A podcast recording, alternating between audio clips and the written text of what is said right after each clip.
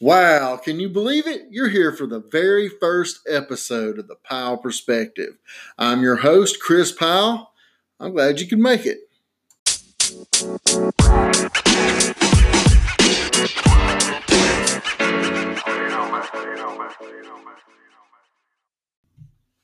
What is up? This is the very first episode of the Pyle Perspective. I'm so glad you're here. you know what? This is our first episode. It's going to be a laid back atmosphere. We're just going to talk, have a little chat, and uh, see where it goes from there. Um, my plan I have a plan here. My plan is for this first episode is for me to give you kind of a rough um, draft of my story, you know, uh, some of the things I've been through, what's led me up to this very moment right here.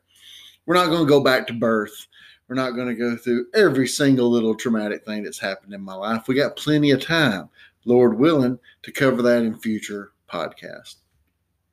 But um, short little overview of who Kris Pyle is and and where he comes from and where he's at. Well, where I'm at is Rome, Georgia, uh, Southeast America, Northwest Georgia. Um, as southern as it gets, pretty much. You know, um, not all of the uh, cliches or stereotypes is true as far as I go. Believe it or not, I used to be really big into the hip hop thing when I was younger. Uh, I thought I was a gangster and such, but we'll get to that here in just a minute. Um, I'm gonna quit saying um. I say that. I bet I do it a lot more until I think of something else to replace that uh, sound with. Okay, okay. A minute and thirty and we're rocking it already. Well, I grew up kind of rough. You know, I had uh, my mom and dad split up when I was really young. Um, I had some older sisters that were in high school when I was about four or five, so the parties always happened at my house. Big party house. By the time I was four or five, I'd had weed blown in my face. I had took a sip of the hunch punch at a party. You know, by the time you know, at four years old, so drunk I was falling all over the place. I know, oh my God, no, not you, Kris. That's terrible. I know. But I'm still alive. I made it through it. But you know what? Other stuff happened. Let's get to that too.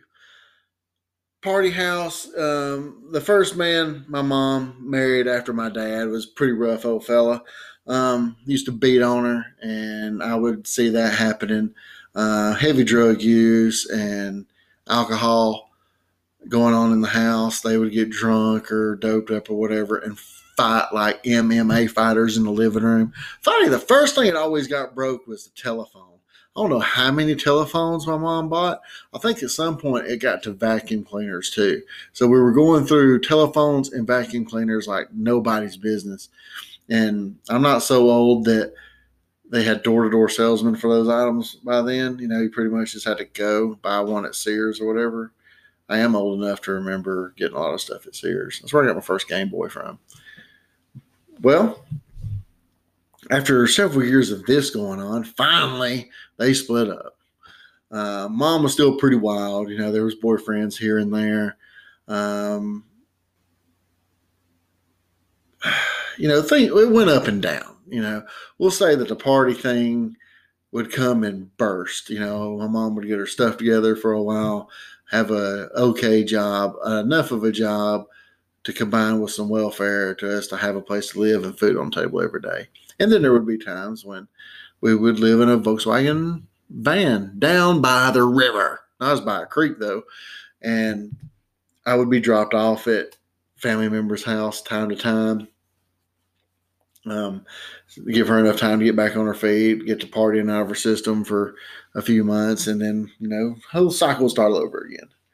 Well, by the time I was 10, 11 years old, she met um, a guy out of Cartersville, Georgia, named Randall, um, who ended up being the guy that took me under his wing and raised me. I mean, I had somewhat of a relationship with my real dad. He was kind of here in and out. Um, I really don't think it was all his fault as far as his involvement in my life. I mean, my mom moved me 30 miles down the road. He worked seven days a week. Just however you want to look at it, I didn't get to see my dad as much as I should have. My dad was biker dude. My older. I got an older brother through my dad. He was biker guy too, and I kind of always looked up to that growing up. You know, that part of the family was always into hot rods and Harleys, so I grew up wanting to be all about hot rods and Harleys. Thirty miles down the road, I got moved from the apartments in West Rome, Georgia, concrete and asphalt pretty much everywhere, to being moved to a single wide trailer in the middle of a cow pasture. Ultimate culture shock for a young laddie. Asphalt and concrete to cows and the uh, cow patties and roaming through cow pastures and and all that country living stuff, the good stuff, the stuff that I value so much now, and I'm grateful. I'm very grateful that mm, we got I got taken there. Anyhow, I, I think my mom's mind frame was I'll move him out of Rome because I had started getting in trouble, like missing a lot of school, skipping school. Yeah, fifth grade. I missed fifth grade because I missed like 30 or 40 something days that first year of fifth grade between her partying and me uh, getting kind of rambunctious and delinquent pretty much. Never got in trouble with the law. It was just because they never caught me. But I missed enough days where that was why I was getting held back got moved to Cartersville. We'll take him out of the big city of Rome, Georgia. You're probably going to have to Google that. For those of you that don't know me, um, this not listening to this, it's off Facebook that just so happened to find it out there in podcast land. Yeah, you can Google Rome, Georgia. It's not a big city. But I got moved from the big city of Rome, Georgia to the countryside of Cartersville. Cartersville's actually bigger but it was the part of town I moved from and the part of town I moved to. Anyhow, digressing. You take me anywhere, I get in trouble. It didn't help. moved me to Cartersville. A couple years, I turned into a teenager. I find out this whole hip hop culture thing. You know, I was real big into the Tupac and Biggie and that whole thing and 90s hip hop. Of course, you really can't argue with me there. 90s hip hop is like the best era of hip hop ever, and nobody will ever beat it. I'm old school, can't change my mind. so, anyway, got into that whole side of life, and with that comes a lot of drinking, a lot of pot smoking, a lot of womanizing type behaviors.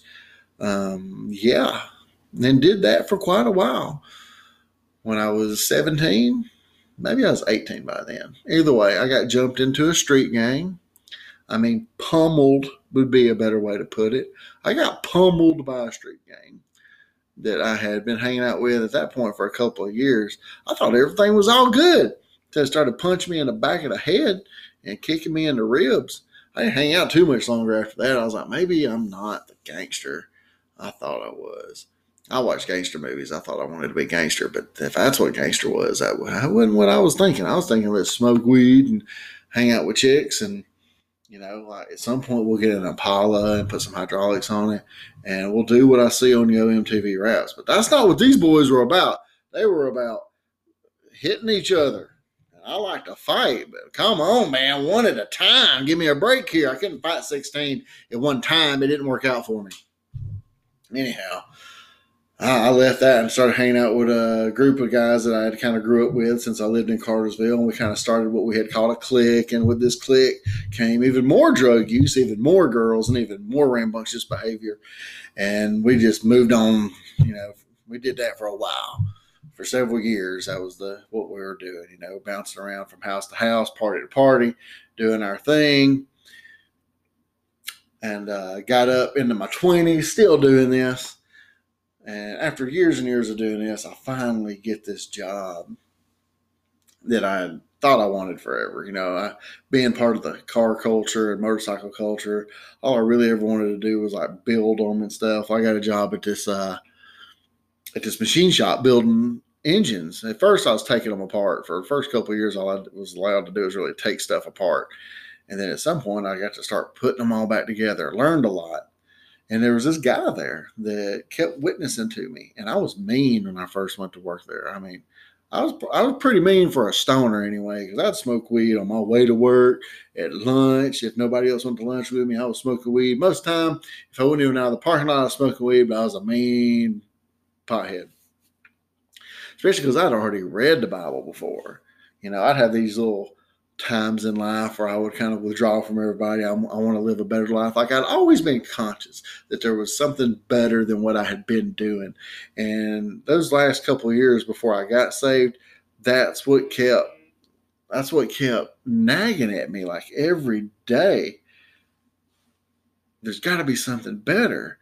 You know, when I was 25, I lost my real father. He died of a heart attack in his sleep. When that happened, you know, the only children he had was me and my brother well, it was kind of up to us to split everything and all that kind of stuff.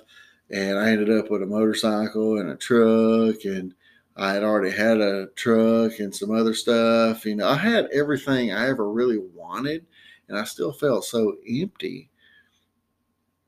Well, this guy is this proof that I'm in Georgia. His name is Scooter.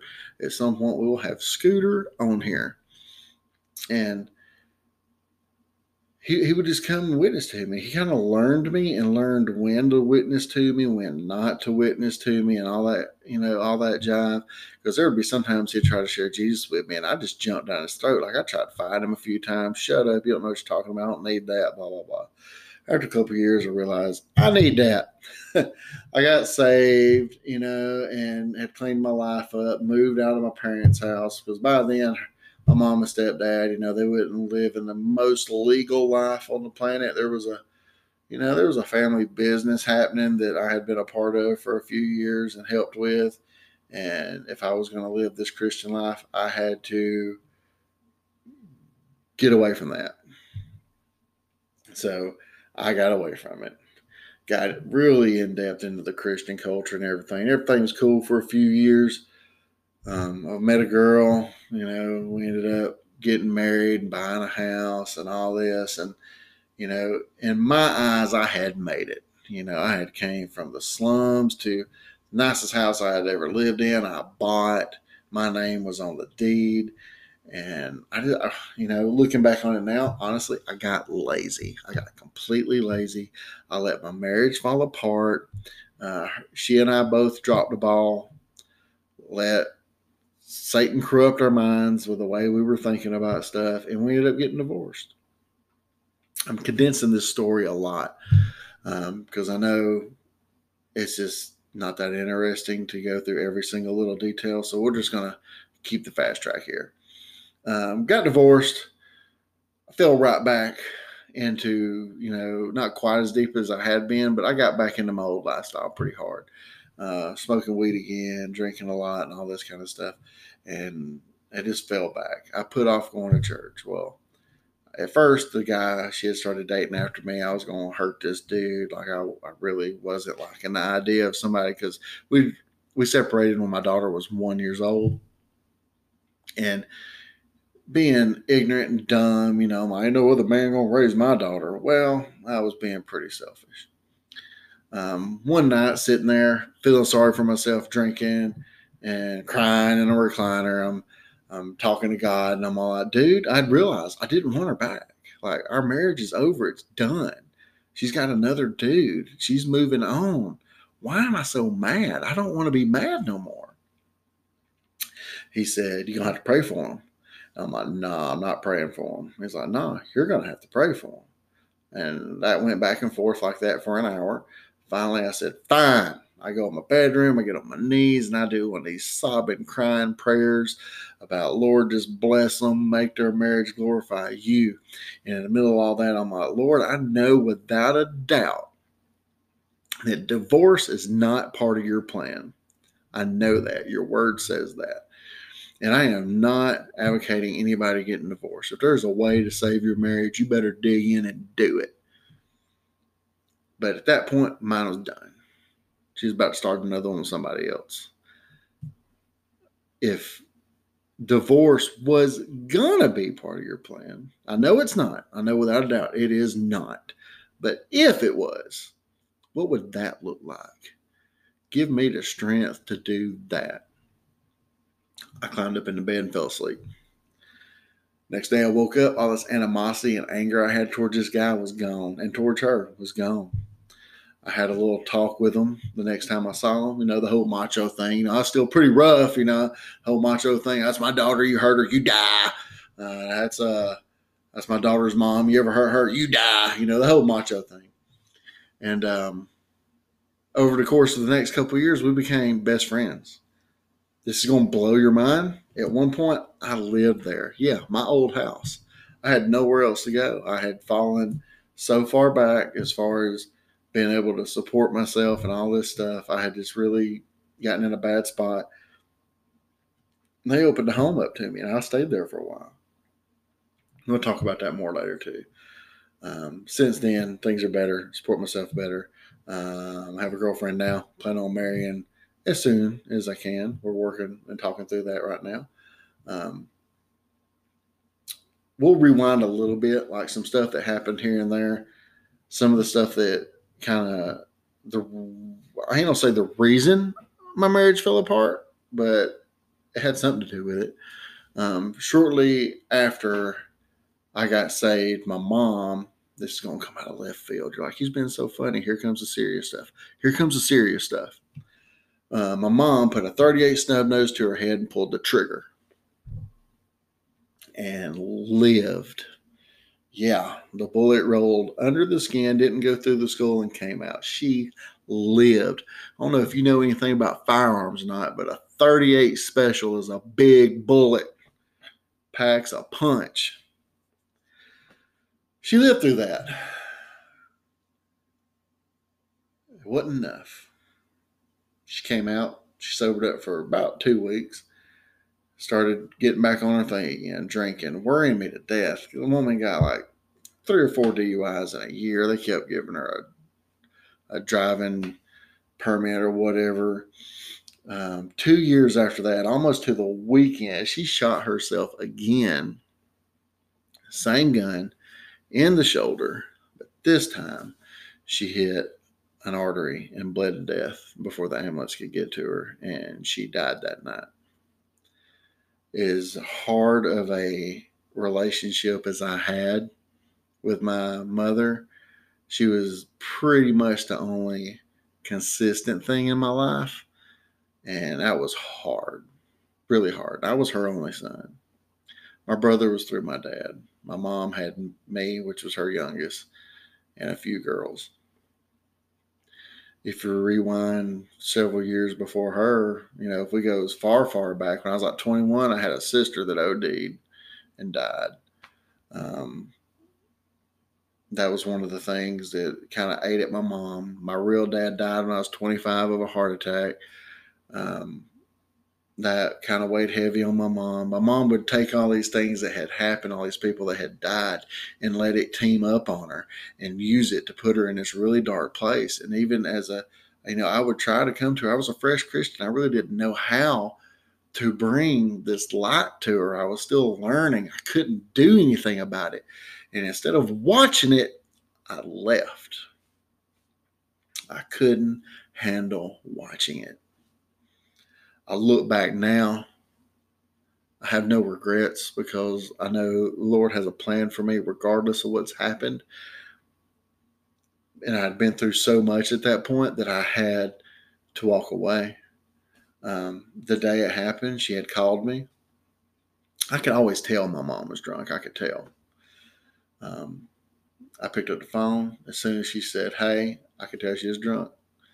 She asked me a few questions or whatever. And before we got off the phone, I said, Mom, quit drinking. She said, Okay, I will. And hung up the phone. Or she said, Okay, I will. I love you. Bye. I said, Love you. Bye. 10 minutes later, I got a call that she had done it again. But that time was the time that she didn't live through. So, very hard on me. Very hard on a lot of people. I ain't making it just about me. When I tell my story, especially when it's about the people I've lost. I really hate for people to go, "Oh my God, this all this awful stuff has happened to you." You need to understand, my mom dying didn't happen to me; it happened to her. It has affected me. I, I, chose to change my perspective on how I thought about it because it wasn't healthy any other way. You have to change how you think about stuff, or it'll tear you apart. And it did for a while, tore me apart a few years after that, the man that raised me, my stepdad, Randall, you know, after my mom died, all he did was sit around depressed and cry all day. He had pictures of her set up all around the house like it was a little Kathy shrine. And he'd sit around and smoke cigarettes and drink his liquor and cry all day. And I couldn't stand to be around it. So I wouldn't go over there. And then about two years of that, after mom died, he went out into the yard and put a hunting rifle in his mouth and took his own life. I really don't want you to think this is going to be this hardcore serious all the time. We're going to get through this story and then we're going to explore all kind of other stuff in other podcast. I'm just trying to let you know where I've came from. So that happened. I can't remember if it was a year or two. It wasn't long after that. It was right after my daughter was born. I got word that my brother was dying. We hadn't talked in about a year. We had gotten an argument um, he had pretty much drank himself to death, you know, liver and kidney failure. The dude could drink a 24 pack every single day. Um, he was bigger than I am. You know, he really wasn't healthy, and I lost my brother. And even though we had a rocky relationship, that was hard. Somebody on Facebook, one of the social media sites the other day, was doing this little questionnaire thing you do for fun the other day. And one of the questions was, if you could talk to anybody right now, who would it be? I'm all like, my brother. I really miss that part of me is having a brother to talk to, even as rude and crude and and hardcore as he was. That's the conversations I miss having. But anyway, I just tell you all that to let you know that's the stuff I was carrying around in a marriage, and I would not allow her in to help me deal with that stuff. So it really just made me numb to anybody else's emotions because I was fighting mine all the time. There was times when I became suicidal, uh, went to a shrink and all that kind of stuff, and none of it really helped until I encountered Holy Spirit, and that happened a few years ago. Um, Rachel and Justin. Justin is the husband-in-law. Rachel is the my daughter's mom. I always want to say uh, baby mama. She don't like that that much. I think that's disrespectful. Maybe other people. I don't know why. That's my first go to. I'm a baby mama. Nah, it's Rachel. It's it's more like having a. It's more like sharing a kid with a best friend than anything. I swear. but anyhow, everything's good there now, and having them in my life has helped me through a lot of stuff. Um, like I said, I, I, just carried around all that stuff, and I had ended up going. They kept inviting me to this new church they were going to. I put it off forever. I finally got to where I would go, and I went. And the first time I there is my first encounter with the Holy Spirit. Sitting in the back of the room by myself, pulled a chair away from everybody, sitting away from everybody. My stomach starts rumbling. I'm like, I have got to get out of here, or I'm to puke. And the bathroom is on the edge of the room I knew if I puked, I was going to disrupt service because I'm 350 pounds. When I puke, it sounds like you're murdering a bear. Can't do it in here. I will disrupt everything. I'm going to have to leave. And before I could stand to my feet and leave, he quit preaching in the middle of it and said, Somebody in here is having a problem with their stomach. You feel like you're about to puke. You don't need to leave. I'm back there going, What? Is going on here? He's all like, if you would, please just raise your hand. I want to know who it is. I raised my hand. He's like, Can I pray for you? Man, when he prayed for me, it wasn't one of these getting hit with a white coat, falling out, shaking on the floor, but I hit my knees and hit the floor with the quickness, crying like a baby, encountered Holy Spirit right there that day. And ever since then, is what's led us here. This podcast is going to be all about exploring every facet of Christianity we can. We're going to be open to talk to other people about their faith. We're going to we're going to dig deep here and really figure out why our church culture has become more of a thing of tradition than a thing of intimacy. This is something that really gets at the at the core of my being when I read the scripture and I have this relationship with God and it feels so real and authentic and I experience Him in my everyday life. And then you walk into a majority of churches and it's so bland and watered down and they're going over the same stories over and over and over. We know about the flood. Let's dig deeper. We know about creation and it's wonderful. And I promise you, if they would just dig deeper into the creation story, they would know even more than they've told that same story a million times and they're still missing it. If you really pay attention to this book we call the Bible and we call God's Word from beginning to end, it is preaching crucifixion, forgiveness. Old Testament, you need forgiveness, it's coming first four books of New Testament, he's here. The rest of it, he's coming back. And we're going to dig into that. We're going to dig deep into that. And it's not all going to be that. We're going to have some fun too. We're going to talk about hunting or outdoor stuff, our families. We're going to have guests on here. I'm hoping to have Rachel on here. We're going to have Danny Burnham on here. I was on one of his. I can't remember if I mentioned it at the beginning of this podcast, so I'll mention it now. Go check out Danny Burnham at Burnham Podcast. I was on one of his. It'll drop this Sunday. By the time you hear this, it had already dropped. Time you hear this, there will be four more episodes to listen to because I'm dropping the first five at the same time. And I'm hoping to have a few people on here. I'm really hoping I kept your attention this time. I'm really hoping I can do this every time. I promise you, it's not going to be this intense and people suicide dying every time. I'm just trying to let you know this is where I came from, some of the experiences I've had, where I've been, where I'm going, where I'm at. And we want to talk to other people and have discussions with them and really dig into the meat of what this thing we call Christianity really is. Why? Why did he choose to have a level of mercy on me that he did? How come why was I able to go through all these things in my life and never go and I never sat in the back of a cop car. And the drugs happened. I had been pulled over, had friends put in the back of the cop cars, and after they talked to me, they pulled them out. And I didn't snitch or nothing. It was just it had to be grace. It was the grace of our awesome creator. We're going to dig into all that stuff. I'm so glad you can make it this first episode. I look forward to doing the next one already. And I really am glad. I'm just, I'm just really glad for the opportunity. I'm really glad you welcomed me into your ear holes for a little while. And I hope to bring more stuff and good content to tickle your ear holes some more. And thanks for listening to my mouth hole.